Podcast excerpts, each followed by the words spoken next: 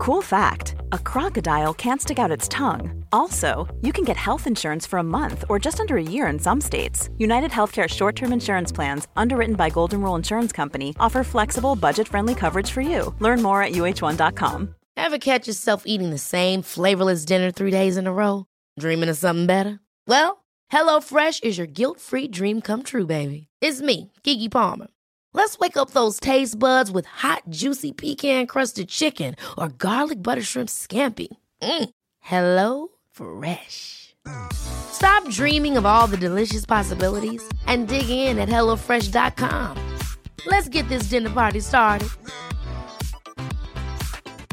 Hey, it's Ryan Reynolds, and I'm here with Keith, co star of my upcoming film, If, only in theaters, May 17th. Do you want to tell people the big news?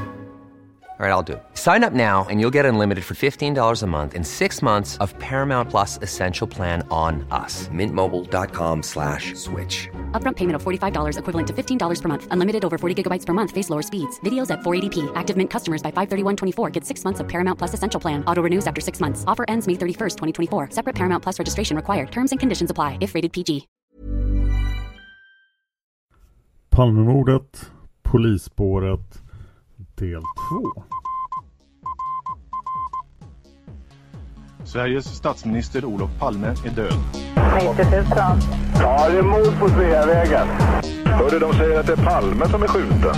Mordvapnet med säkerhet är en Smith Wesson, en revolver kaliber .357. Inte ett svar. Finns inte ett svar. För jag har inget. Polisen söker en man i 35 till 40-årsåldern med mörkt hår och lång mörk rock.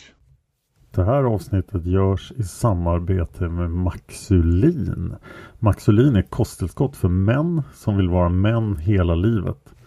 Och om du vill ha Maxulin så beställ det via www.maxulin.se Palme så deltar du i en tävling med chans att vinna en Palmevandring i Stockholm och det är jag, Dan Hörning, som kommer hålla i den Palmevandringen.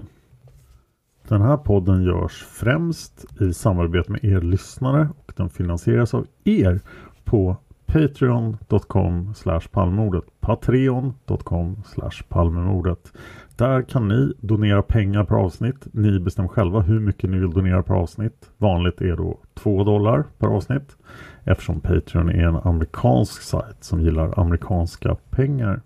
Och gör jag avsnitt så betalar ni mig pengar. Gör jag inga avsnitt så betalar ni mig inga pengar. Och er sponsring på Patreon har lett oss fram till Polisspåret som vi nu då egentligen gör avsnitt 18 av nu. Det här är del 2 alltså. Det finns 8 avsnitt om Polisman A, 2 avsnitt om Försvarsskytteföreningen, Två avsnitt om introduktion till polisspåret och fyra inuti labyrinten avsnitt. Men i det här avsnittet hade jag tänkt att ta upp polisen. Vilka poliser pratar vi om? Hur är polisen organiserad? Vilka poliser är i tjänst under mordkvällen? Och en kort återkoppling till vilka är de utredda poliserna? Vilka poliser har faktiskt misstänkts av Palmeutredningen? Så jag kommer att börja med att gå igenom polisens organisation. Det kan bli ganska komplicerat så att eh, fråga om ni undrar någonting och jag kommer försöka lägga upp det här på Facebook också. Palmemordet finns på Facebook. Ni får gärna gå in och likea där. Vi kommer att prata mycket i polisspåret om VD1. Och det är alltså Norrmalmspolisen, ordningspolisen på Norrmalm. Om vi någon gång nämner VD2 så är det Östermalm och VD3 är Södermalm. Och Södermalmspolisen är inblandad eh, i, i det som hände på mordkvällen som ni kommer att få reda på. Eh, VD5 är någonstans i söderort. Eh, det är där Rimbon kommer ifrån. Hans radiobilsnummer börjar just på 5. Och radiobilsnumren börjar då med VD-numret. Så bilar som tillhör Södermalms eh, distrikt börjar då med 3 i sitt anropsnummer. Ur juristkommissionens källmaterial till juristkommissionens rapport så finns det ett antal dokument som är handritade som dokumenterar polisens organisation 1986. Det första av de dokumenten heter Polisen i Stockholms län. Där finns då en ruta högst upp. Det här blir intressant för nu ska jag försöka beskriva diagram för er.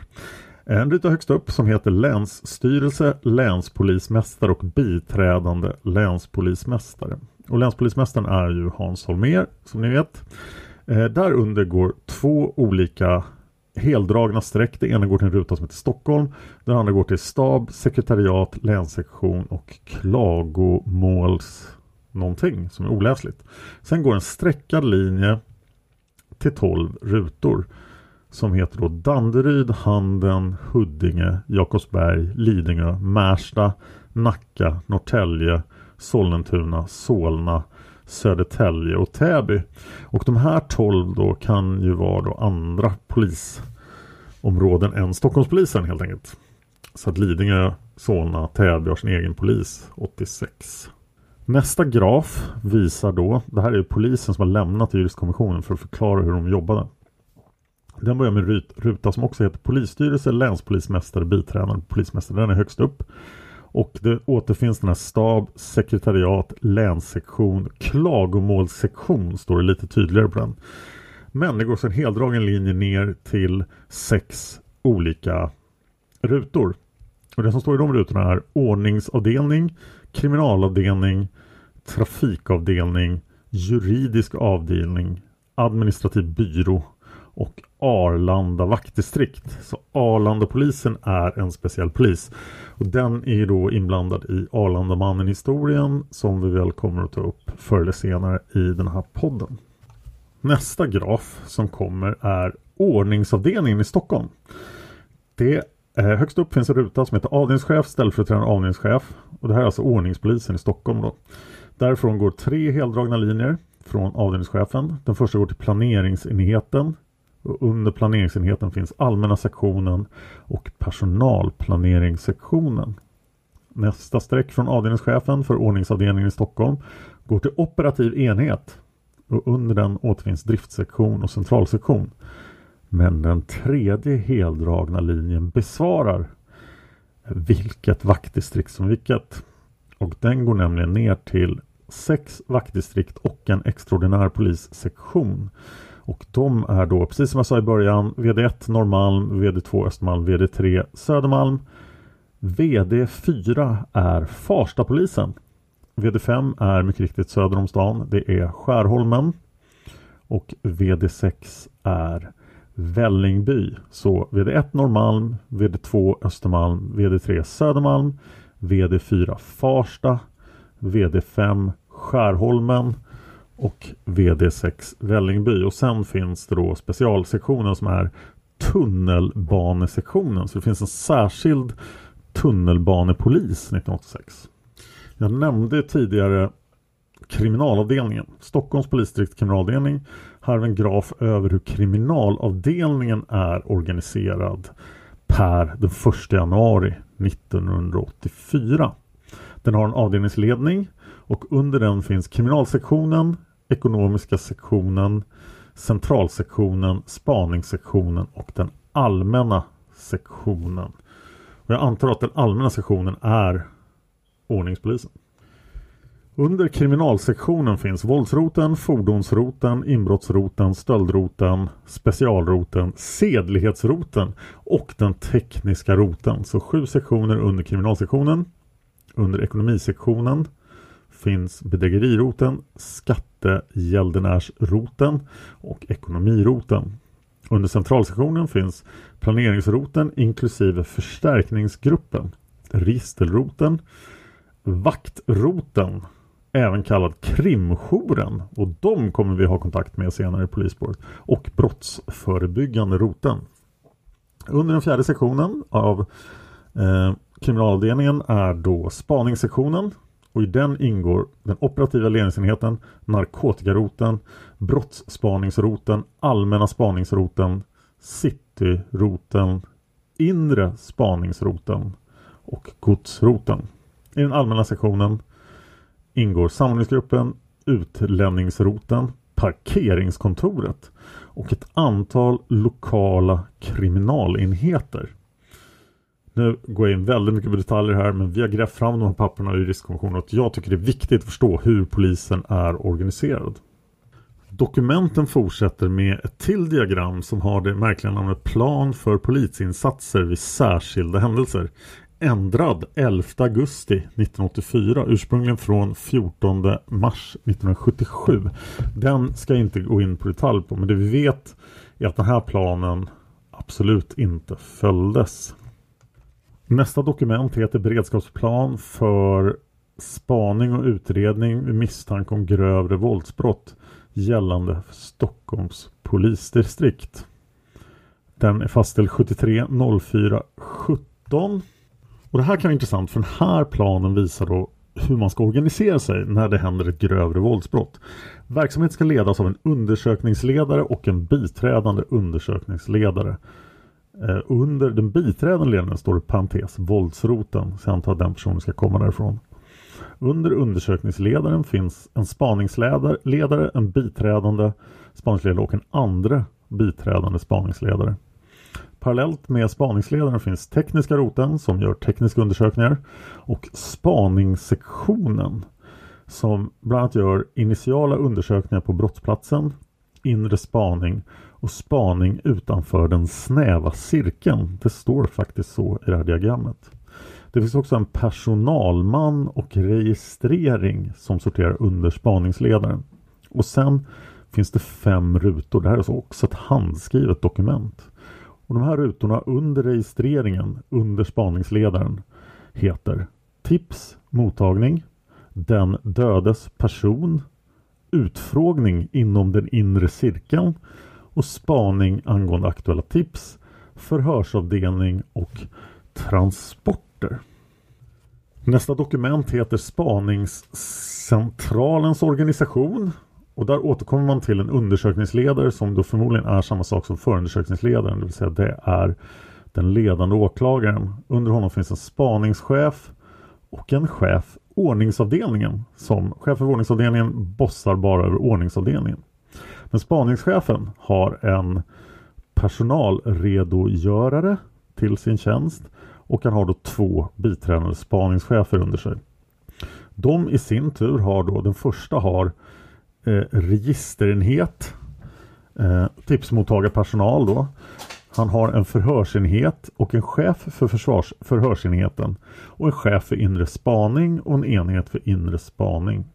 Den andra biträdande spaningschefen har under sig en enhet för yttre spaning, en chef förhörsspess, det är jag inte säker på vad det betyder, en brottsplatsundersökningsenhet med en kriminalteknikerchef och dessutom har han kriminaltekniker till förfogande. Och det var de organisationsdokument som juristkommissionen fick av polisen för att förstå hur organisationen var eh, uppsatt. Och jag hoppas att ni har förstått någonting av det här. Men nu ska vi gå in på de poliser som är i tjänst under mordnatten. Det här är alltså de poliser som har identifierats. Eh, och källan till det här är inuti labyrinten. Kari och ja, bröderna Puutiainens bok då, som vi har pratat om i fyra avsnitt. Och kom ihåg att de här polisbilarnas anropsnummer för alla är i bilar. Det är av någon anledning ingen enda fotpatrullerande polis. Jag vet inte om det betyder att det inte fanns några fotpatrullerande poliser. Men eh, jag kan tänka mig att alla är i bilar. Och det första numret betyder alltså vilket vaktdistrikt de tillhör. VD1 till exempel. Så den första bilen är bil 1120. 1120. 1120 kommer jag säga. Eh, det är två poliser i den. Det är Per Englund och Torsten Lantz. Och de här två poliserna, Per och Torsten, de har blivit inringda. Så klockan 23.10 så är de och kollar inbrottet i Jubisa Najiks svägerskas bil. Det är alltså anledningen till att Jubisa står i korvkiosken om ni minns. Han är ju ett av de vittnena som pekar ut Christer Pettersson senare. Han står i korvkiosken eftersom hans svägerska är iväg och pratar med just Per Englund Torsten Lantz. För de är och kollar eh, hennes bil för hon har haft ett inbrott. Vilket ju inte alls var ovanligt i de här kvarteren på en fredagkväll. Nästa bil i tjänst är 11.50. Det är Tommy Karlsson och Gunnel Jönsson. De är två poliser. Vi vet egentligen ingenting som händer dem. Det jag kommer, jag håller just nu på med hjälp av eh, mina medhjälpare som jag kanske borde tacka. Eh, Juan eh, och eh, Gulsan Och eh, ja, en som föredrar att vara anonym. Tack så mycket för att ni hjälper till med det här. För det är jätte, jättemycket eh, dokument. Det är de här dokumenten som är källan till Inuti labyrinten bland annat då, som, som vi nu håller på att titta på. och Det går igenom och det är ett omfattande arbete. Många av de här poliserna som jag nu namnger kommer vi att kunna presentera rapporter ifrån från mordnatten och berättar vad, vad som hände under mordnatten. Och de har inte publicerats många av dem. Den tredje bilen är 1170. I den finns två poliser vid namn Anders Pettersson och Mats Eriksson. 1180 finns inte. Men det finns två 1160. Två bilar som har samma anropsnummer. Alltså den ena är förmodligen 1180. För det verkar ju som att det är fyra vanliga polisbilar ute som har 11 i början. Eller fem menar jag. Eh, de två 1160 som finns. Eh, en körs av då Dag Andersson och Kenneth Johansson. Och i den andra finns den Christer Roland Strömberg. Bil 1210 kommer vi att prata en del om. Det är en befälsbil och i den här sitter kommissarien Lars Kristiansson. Och hans chaufför är Hans-Erik Renstam. Lars Kristiansson har vi pratat om i Lisbeth del det är han som har det här underliga förhöret med Lisbeth på Sabbatsberg. Hans-Erik Renstam är inskriven i journalen för tjänst i piket 1230. Men han kör alltså också Lars Kristianssons bil, vilket är lite märkligt. Bil 1220 är en piket. Sven Matsholz för befälet av den här piketen. Sven-Olof Laggar, Kjell Dahl, Kent An- Karlsson och Bo Andersson är personalen i piketen. De har alltså fem man i piketen trots att en polispiket normalt vid den här tiden är sex man.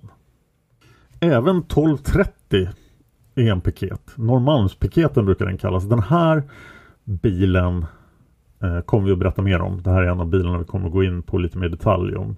Men här är Norrmalmspiketen 1230. Befälet är Christer Persson.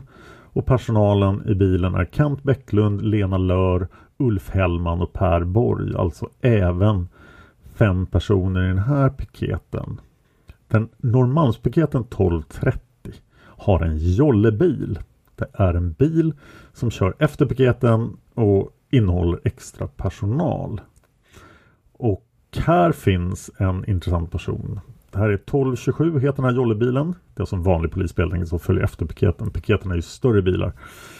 Eh, I den sitter Per Hall och en Göran ST.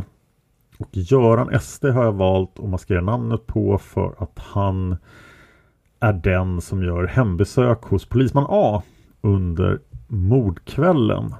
Och Göran ST har ju då förknippats med polisman A och vissa ja, intresserade av Palmemordet då tycker att Göran SD är hemskt misstänkt.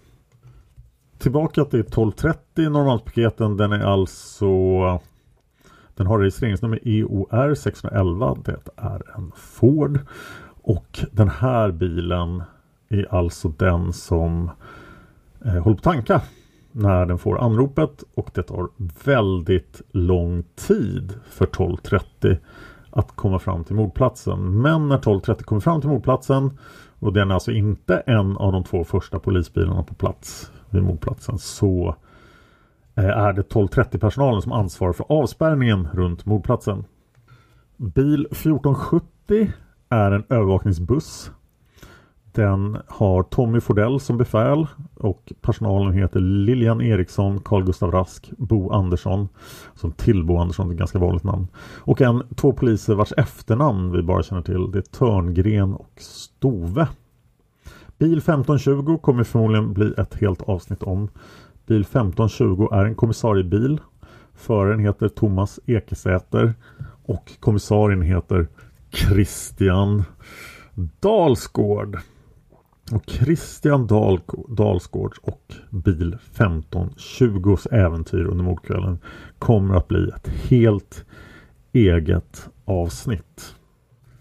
Bil 1540 är den sista bilen som är ute från VD1. Det är alltså 13 bilar ute från VD1 på fältet klockan 23.21. Den sista bilen 1540 är en del av gatulangningsgruppen och det är okänt vilka som är i bil 1540. VD2, det vill säga Östermalm, har fem bilar ute. Och där finns då bil 2120 med Bo Larsson och Britt Wallberg, en vanlig polisbil. Ute och kör på Östermalm. Östermalm ligger ju inte långt bort från mordplatsen. 2150 Håkan Gillenskog, Magnus Rudberg, en till vanlig polisbil. 2160 Leif Bidefjord, Lennart Källström, ännu en vanlig polisbil. 2520 är en kommissariebil och i den bilen sitter en förare med namn Ingvar Vindén och den högsta chefen ute på Stockholms gator, den operativa chefen ute på gatan under mordnatten, Gösta Söderström. Och i avsnittet David Lynings rapporter har David gjort en intervju eh, David Lynings intervjuer, förlåt mig. Har David just intervjuat Gösta Söderström. Gösta är tyvärr död idag. Gösta kommer nog också få ett helt eget avsnitt. Men alltså Gösta Söderström som han är högsta chef för poliserna på fält och han går i döden övertygad om att polisen mördade Olof Palme. Och också övertygad om en mycket senare tid för larmet än vad övriga poliser tycker. Det kommer vi absolut att återkomma till. Bil 2550 avslutar bilarna från VD2. Det är Karl-Erik Arnström och hans hund. I juristkommissionens protokoll så hävdar de att han heter Per Arnström. Men han är alltså hundpatrullen som eh, skulle kunna spårat upp gärningsmannen men som blir beordrad att inte göra det. Det kanske vi har anledning att komma tillbaka till också. Då kommer vi till VD3s bilar. Det är alltså bilarna från Södermalm. Den första av dem är 3120. En vanlig polisbil innehållande Stig Rysén och Lars Berntsson. Det här är bilen som bevakar Olof Palmes bostad. Och Lars Berntsson kör Mårten Palme och Ingrid Klerig från eh, bostaden till SAB, alltså Sabbatsbergs sjukhus. 32.20 ännu en piket. Hittills har jag alltså tagit upp tre piketer och eh, en eh, övervakningsbuss. Eh, 32.20 är så vitt jag förstår kvar på eh, Södermalm. Eh, befälet är Mats Näslund.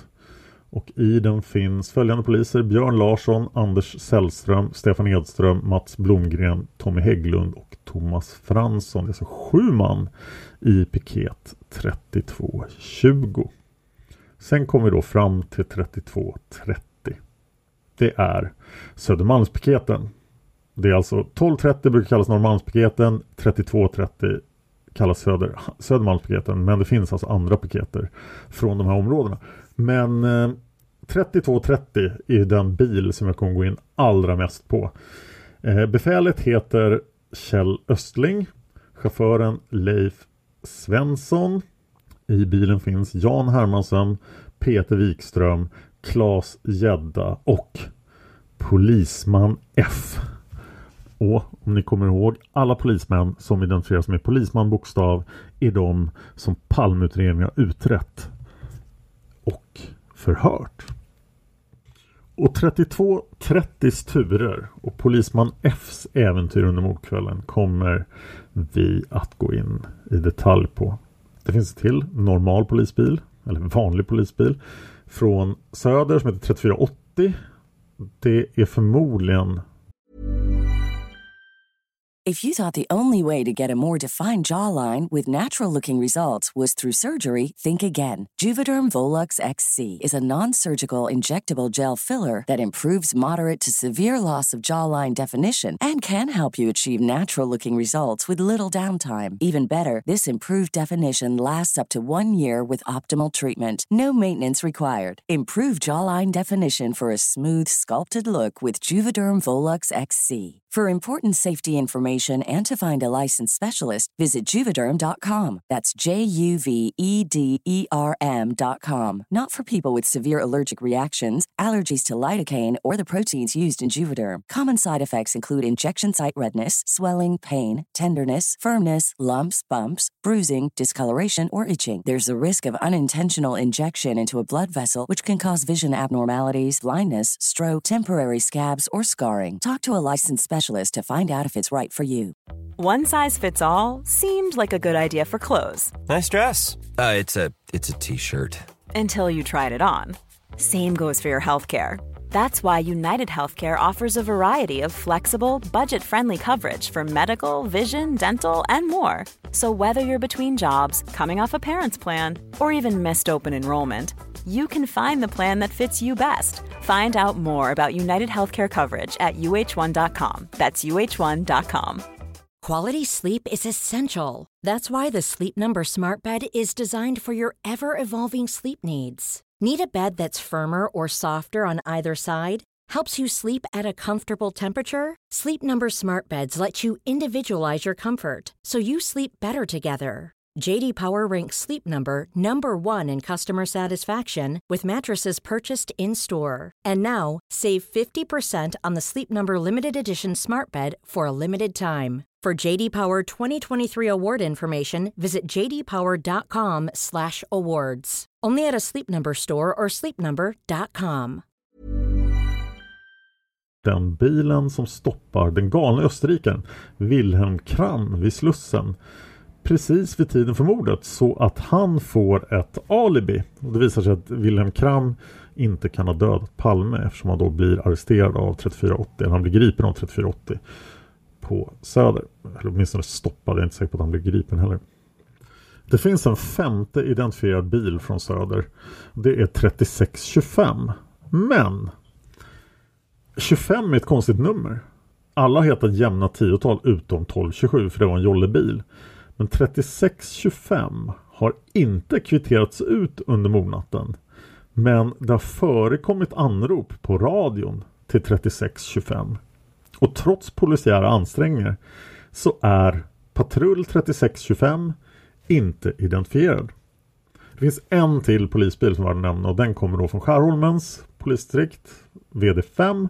Det är bil 5520. Den körs av Thomas Torstensson och i den bilen finns Åke Rimborn som jag också tog upp i Lisbeth del 1. Det är de poliser som jag vet var i tjänst under mordkvällen. Och ni kan ju notera då att det fanns bara en bokstavspolis som var i tjänst under kvällen för de andra är inte i tjänst. Och nu tänkte jag att vi skulle prata lite om de så kallade bokstavspoliserna. Och det är fortfarande min övertygelse att de här poliserna som har bokstavsbeteckningar är sorterade i efter mängden spaningsuppslag, mängden material som finns mot dem. Så att ju, ju lägre bokstav en polis har desto mer misstänkt är han i, i Palmeutredningens ögon. Eller åtminstone i, det har kommit in mest tips om honom. Och jag har gjort åtta avsnitt om polisman A redan. Jag tror ju inte att någon av de andra poliserna kommer att kunna ge upphov till så mycket material. Men några av de här kommer vi ta upp i egna avsnitt. Men polisman A är jag nästan klar med. Det har kommit, eh, jag har fått reda på precis att det finns mer fakta om Polisman A.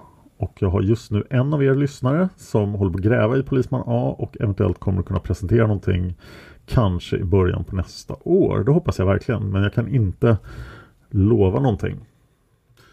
Polisman B kommer vi att prata om. Han är han ringer samtal under mordkvällen och är eh, glad över att Palme dog. Han flyttades från VD1 en stund på grund av sin negativa hållning till kvinnliga poliser. Han är föremål för Säpos utredning om högerextremism inom Norrmalmspolisen. Polisman B är den som sitter med när polisman A blir förhörd. Det finns specifika uppslag om just polisman B. Det kommer in tips om honom. Men det absolut mest eh, underliga är ju då att han arrangerar de här väldigt högerextremistiska härmiddagarna i Gamla stan. Och Säkerhetspolisen har alltså ett projekt Adolf när de försöker lista ut vad 17 det är som försiggår på de här härmiddagarna. Så de kommer vi förstås att tala om också. Polisman C fortsätter att vara lite av ett mysterium. Det finns inte jättemycket uppgifter om honom men ändå kommer han så här tidigt.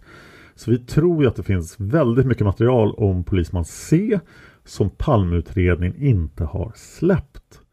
Och jag är definitivt intresserad av att få veta mer om polisman C. Så har ni någonting på honom eh, så skicka det till mig omedelbart så att jag kan ta upp det i polisspåret. Polisman D och polisman E hör ihop. De är ofta tillsammans och de råkar ofta i trubbel tillsammans. Och bland deras trubbel finns då buss 43, Rolf Machnov och andra konstiga incidenter. Så vi kommer att ta upp polisman D och polisman E. Eh, I ett annat spår när vi kommer till privatspararnas uppslag så kommer vi även att se då hur en av de här eh, anses vara gärningsmannen i Ulf Linjärdes PM. Och det är i polisman E's lägenhet som man 1987 då hittar en SS-hjälm, ett par walkie-talkies och eh, någon slags radioutrustning som eh, är ganska misstänkt. Vi vet också att polisman D och polisman E med säkerhet var med i baseballligan och det är svårt att veta vilka som var med där. Men polisman D och polisman E var definitivt med där. Det är också polisman D och polisman E som eh, Leif GW Persson gör eh, ja, satir skulle man kunna säga i eh, sin bok Samhällsbärarna som blev filmatiserad som I lagens namn på 80-talet. Polisman F är alltså med i piket 3230. Det är han som ska flytta sin bil på kvällen. Det är han som stannar och kräks. Eh, det är han som är med i Försvarsskytteföreningen. Det är han som har någon slags eh, ja, nära förhållande till polisman A. Och polisman F kommer vi att prata om förstås mera än så här. Polisman G är en historia för sig själv. Det är han som ska ha sagt att skjuta någon på en meters avstånd är som att använda knark. Man vill göra om det. Polisman G har hatar kommunister. Han känner Viktor Gunnarsson. Eh, han eh, är ständigt beväpnad. Han vårdas senare på 80-talet för eh, narkomanvård, alltså han blir avgiftad. Han är beroende av narkotikaklassade mediciner. Han har varit i Främlingslegionen. Och ja, han är en skicklig skytt. Vi ska gå in mer i detalj på Polisman G senare. Jag har ju namnet på alla de här poliserna. Jag väljer att inte ta upp dem i podden eftersom folk har blivit fällda för att prata om de poliserna. Så jag väljer att analysera dem så mycket det bara går. Men Polisman H vet jag fortfarande inte vem det är. Gunnar Wall vet inte heller vem det är. Så om du med säkerhet vet vem som är Polisman H så är jag väldigt, väldigt intresserad av att veta det. Vi har väldigt lite information om Polisman H så jag tänkte ta upp den här. Det här kommer från granskningskommissionen. Då. I april 1988 inkom uppgift från en polis som arbetade vid VD1 1980-81. Den hade sett polisman H bära revolver i ett armhålshölster. I det uppslag där tipset redovisat finns ingen utredningsåtgärd dokumenterad. Det hänvisas till ett annat uppslag som gäller polisman E i det ärendet är polisman H hörd, dock endast om sin roll i samband med upptäckten av vattenläckan. Det är det som leder till den här nazisthjälmen och radioutrustningen. Det hänvisas vidare till ännu ett uppslag som gäller provskjutning. Det framgår där att polisman H hade licens bland annat för en Smith Wesson 357 Magnum. Provskjutning av polisman Hs vapen begärdes i augusti 1993 till synes som ett led i provskjutningen av alla sådana vapen. I samband med provskjutningen hölls förhör enligt fastställt formulär angående vapnet med mera. Därav framgick att polisman H någon enstaka gång hade använt ammunition av typen Winchester 357 Metal Piercing, alltså den som användes vid mordet. Patronerna, 3-4 stycken, hade han fått av polisman A. Polisman H uppgav också vad han gjort på mordkvällen. Han hade varit hemma med sin sambo. I ett utlåtande från februari 1994 uttalade SKL, alltså Statens kriminalteknologiska laboratorium, att det inte iakttagits några överensstämmelser mellan provkulorna och mordkulorna. Varvid det dock anmärktes att jämförelsen inte var meningsfull eftersom palmutredningen vid provskjutningen inte hade använt rätt ammunition. De hade alltså provskjutit vapnen med fel ammunition. Två år efter det här beskedet, i mars 1996, kallades polisman H till en ny provskjutning. En sån genomfördes, nu med rätt kulor. I ett utlåtande från maj 1996 konstaterade SKL att inga överensstämmelser kunde iakttas. Och det är allt vi har på polisman H. Polisman I har vi identifierat men det finns inte särskilt mycket på honom heller så jag tänkte dra det också här. Han kan dock återkomma senare. Polisman I är identisk, det här är från granskningskommissionen då, är identisk med det på annat ställe förekommande polisbefäl som beordrade ut poliser till polismans E, vatt, E's vattenläckande lägenhet. Det var också polisman I som höll tal på polisfesten den 1 mars 1986 där det på tämligen lösa grunder gjort sig gällande att det förekommit en skål för Palmemordet. Det finns också ett sent inkommet spaningsuppslag angående polisman I. I mars 1992 inkom ett tips till åklagaren Anders Lin. Det förmedlades av en annan åklagare, Ulf Engberg, som hade kontaktats av en Georg A angående polisman I. Georg A hördes i samma veva. Ett tiotal dagar före mordet hade han iakttagit polisman I utanför sin bostad. Polisman I hade uppträtt störande. Georg A hade tilltalat honom varvid polisman I hade ropat Fanskapet klarade sig ikväll men nästa gång tar vi honom. Sen hade han sagt Det är Palme vi är ute efter. Och han hade även sagt Den där jävla sossen har förstört hela samhället. Vid det tillfället var polisman I enligt Georg A påverkad. Georg A tog med sig polisman I in till sig för att lugna ner denne. Polisman I stannade någon timme eller så. Och han fortsatte säga saker som att Hitler var ett fenomen. Polisman I antydde också att han bar revolver och han uttalade hotelser mot en kvinna som bodde under Georg A. Polisman I brukade besöka den här kvinnan i fråga av och till. Förhörsledaren har gjort en anteckning angående förhöret av vilket framgår att Georg A hade druckit alkohol före förhöret och att det hade varit svårt att hålla den röda tråden. Förhörsledaren bedömde dock att Georg A uppfattat händelserna så som de hade återgetts i förhöret. I maj 1992 hölls förhör med polisman I. Han tillbakavisade uppgifterna om att han skulle uppträtt som påståtts. Däremot medgav han att han någon gång vid den aktuella tiden efter en fest begett sig till området i fråga för att söka upp sin särbo. Han var spritpåverkad och han hade inte klart för sig vad klockan var. Han hade sökt kontakt med kvinnan genom att kasta sten på hennes fönster. Han vill minnas att de bägge två hade bjudits in till Georg A. Det var inte uteslutet att det där förekommit något politiskt käbbel. De angivna uttalandena finner han helt orimliga. Han brukar inte uttrycka sig på det sättet, inte heller i berusat tillstånd. Polisman I hävdade att han inte hade något vapenintresse och han hade inte haft annan kontakt med vapen än via militärtjänsten och givetvis sitt tjänstevapen. Polisman I fick vissa frågor om vad han gjorde på mordkvällen och han svarade att han sannolikt var hemma i bostaden. Nyheter om mordet han har fått av pol kollegan, polisman B, som hade ringt, förmodligen på morgonen den 1 mars. Några ytterligare utredningsåtgärder, förutom slagning mot polisman I, har ej vidtagits av Palmeutredningen. Polisman J dömdes strax före mordet till fängelse för brott i tjänsten och då fick han sluta som polis. Och det kommer in ett flertal tips om att polisman J är Palmes mördare. Men det ska vi prata mer om senare. Det här gäller även polisman K som har en chefsbefattning inom polisen. Och eh, polisman K finns det en del att säga om också så han kommer jag ta upp speciellt.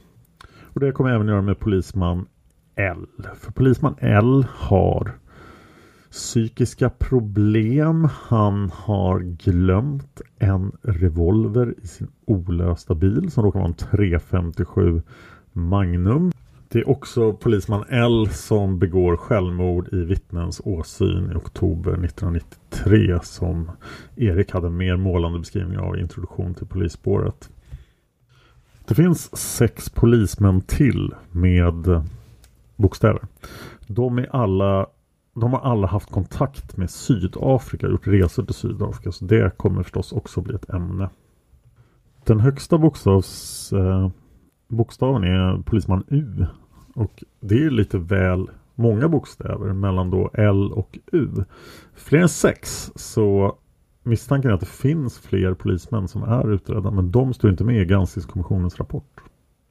Jag har nu inte nämnt alla de poliser som jobbar vid eh, jobbar centralt i sambandscentralen eller i LAC. Jag har inte heller tagit upp polischeferna. Det kommer vi att ta upp när vi diskuterar vad som egentligen hände i polisledningen under den här natten. Nu tänkte vi prata med er om Nextory, alltså N-E-X-T-O-R-Y. Det är en prenumerationstjänst för ljudböcker och e-böcker. Och om ni går till nextory.se kampanjkod och skriver in koden PALME så får ni 30 dagars gratis Nextory om ni inte har prenumererat på Nextory tidigare. Eh, på Nextory finns ett antal böcker. Bland finns det flertal böcker skrivna av Gunnar Wall som ju har varit gäst i den här podden flera gånger. En bok är Fallet Ebbe Karlsson som man kan lyssna på.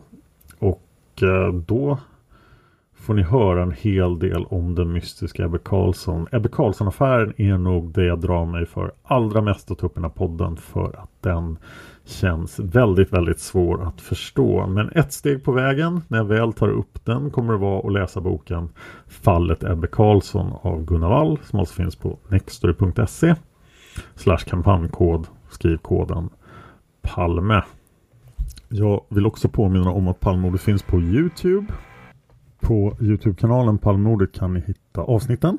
Alla avsnitt publiceras där också så är det några problem med er podcastklient så kolla på Youtube. Jag vet att många av er lyssnar direkt på Youtube också. Där finns också en del filmer från området runt mordplatsen. Så kolla in det. Jag finns på Twitter som Dan Horning och på Instagram som Dan Hörning. Där kan ni följa alla mina projekt. Jag gör ju ett antal andra poddar, bland annat Seriemördarpodden, Massmördarpodden och i höst kommer den nya Mördarpodden som handlar om vanliga mord. Alltså inte seriemord och massmord. Som jag gör tillsammans med Josefin Molén. Jag vill jättegärna ha iTunes-recensioner. Om ni lyssnar på den här podden på en Apple-plattform så ge mig hemskt gärna en iTunes-recension. Om ni inte vet hur man gör för att ge en iTunes-recension så kan ni fråga på Facebook. För jag har gjort en liten instruktionsfilm på det som ni kan få se. Eh, jag läser alla iTunes-recensioner som kommer in till Palmemordet i podden. Senast läste ju Tobias dem faktiskt. Men nu är det min tur. Den första av dagens iTunes-recensioner kommer från Mina Saler. Rubriken är skitbra. Fem stjärnor. En riktigt bra podd. Eh, väldigt underhållande. Rekommenderas också till historieintresserade 11-åringar som jag. Fem av fem. Ja, om en 11-åring ska lyssna på någon av mina poddar så är jag glad att det är Palmemordet. För jag tror nästan ingen annan av mina poddar är lämplig för 11-åringar. Nästa recension kommer från FBC Janne. Rubrik Grymt bra, fem stjärnor. Började lyssna förra veckan och är på avsnitt 44 nu. Riktigt intressant och bra. Ja, och då har du mycket kvar. Du kanske har hunnit dit nu i och för sig. Det här är fantastiskt att vi har lyckats komma ut varje vecka sen nu, ja, över 130 veckor. Nästa recension kommer från Palmedeckare, rubriken Palmemordet, fem stjärnor. Hittat denna podd sent, men den är lika aktuell för det. Kanon att somna till, men nu även börjar lyssna till och från jobb innebär att jag blir sen eftersom jag får svårt att bryta. Det blir bara bättre och bättre för varje avsnitt. Kanon!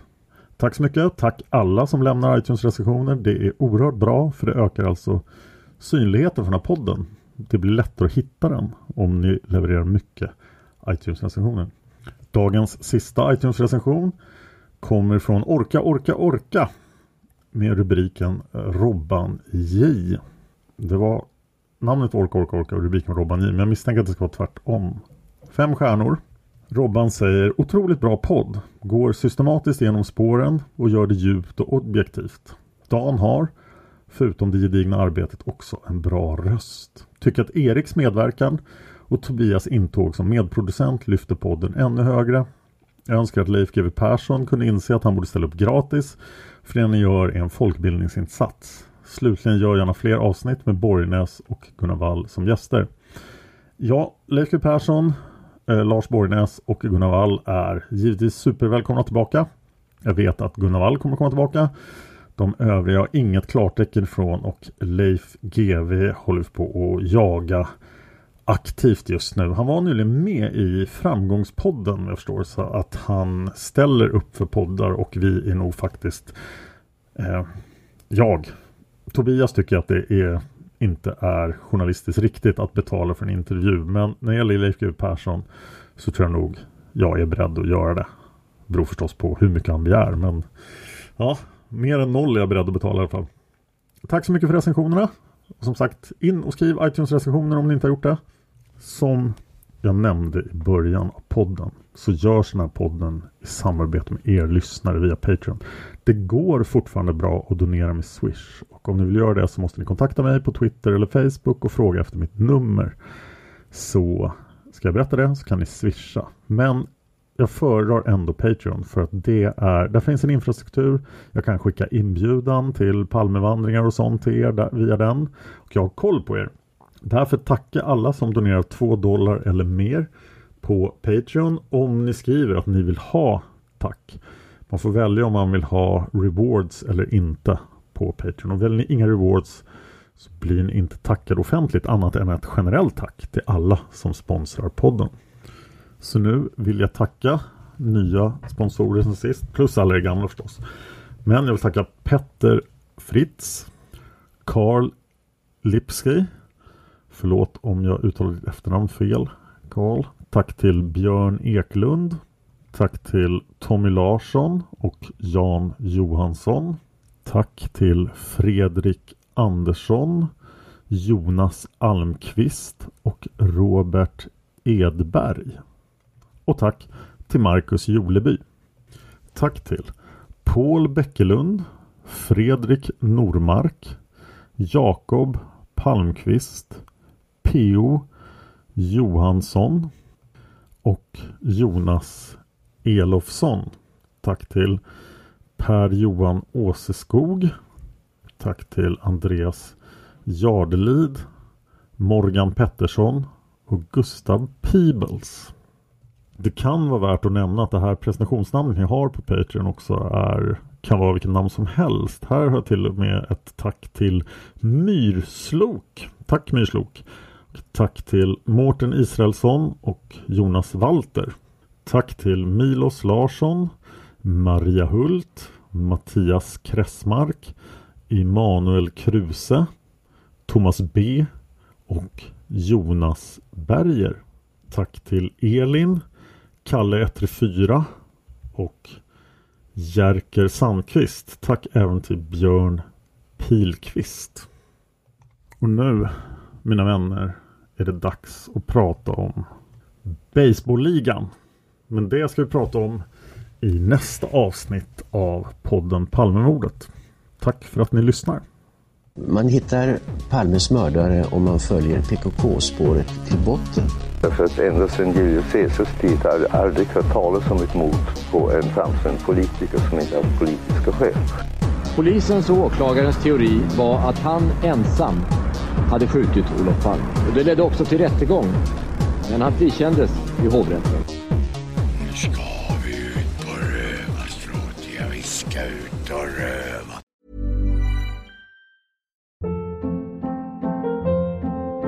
Hold up. What was that? Boring. No flavor. That was as bad as those leftovers you ate all week. Kiki Palmer here, and it's time to say hello to something fresh and guilt-free. Hello Fresh. Jazz up dinner with pecan-crusted chicken or garlic butter shrimp scampi. Now that's music to my mouth. Hello Fresh. Let's get this dinner party started. Discover all the delicious possibilities at hellofresh.com. Planning for your next trip? Elevate your travel style with Quince. Quince has all the jet setting essentials you'll want for your next getaway, like European linen, premium luggage options, buttery soft Italian leather bags, and so much more. And is all priced at 50 to 80% less than similar brands. Plus, Quince only works with factories that use safe and ethical manufacturing practices. Pack your bags with high-quality essentials you'll be wearing for vacations to come with Quince. Go to quince.com/pack for free shipping and 365-day returns. Prescription products require completion of an online medication consultation with an independent healthcare provider through the LifeMD platform and are only available if prescribed. Subscription required. Individual results may vary. Additional restrictions apply. Read all warnings before using GLP-1s. Side effects may include a risk of thyroid C-cell tumors. Do not use GLP-1s if you or your family have a history of thyroid cancer. If you've struggled for years to lose weight and have given up hope, did you know you can now access GLP 1 prescription medications at trylifemd.com? We're now offering eligible patients online access to GLP 1s, the breakthrough prescription medication that can help you lose body fat and weight. Listen to what people are saying. It's fun to put on jeans that you couldn't get into six months ago. Every morning, I look forward to getting on the scale. For anybody who's struggling with their weight, it's a godsend. And here's the best part your insurance may cover 100% of the cost of your medication. So go to trylifemd.com to have your eligibility checked right now. Get started today at trylifemd.com. That's T R Y L I F E M D.com.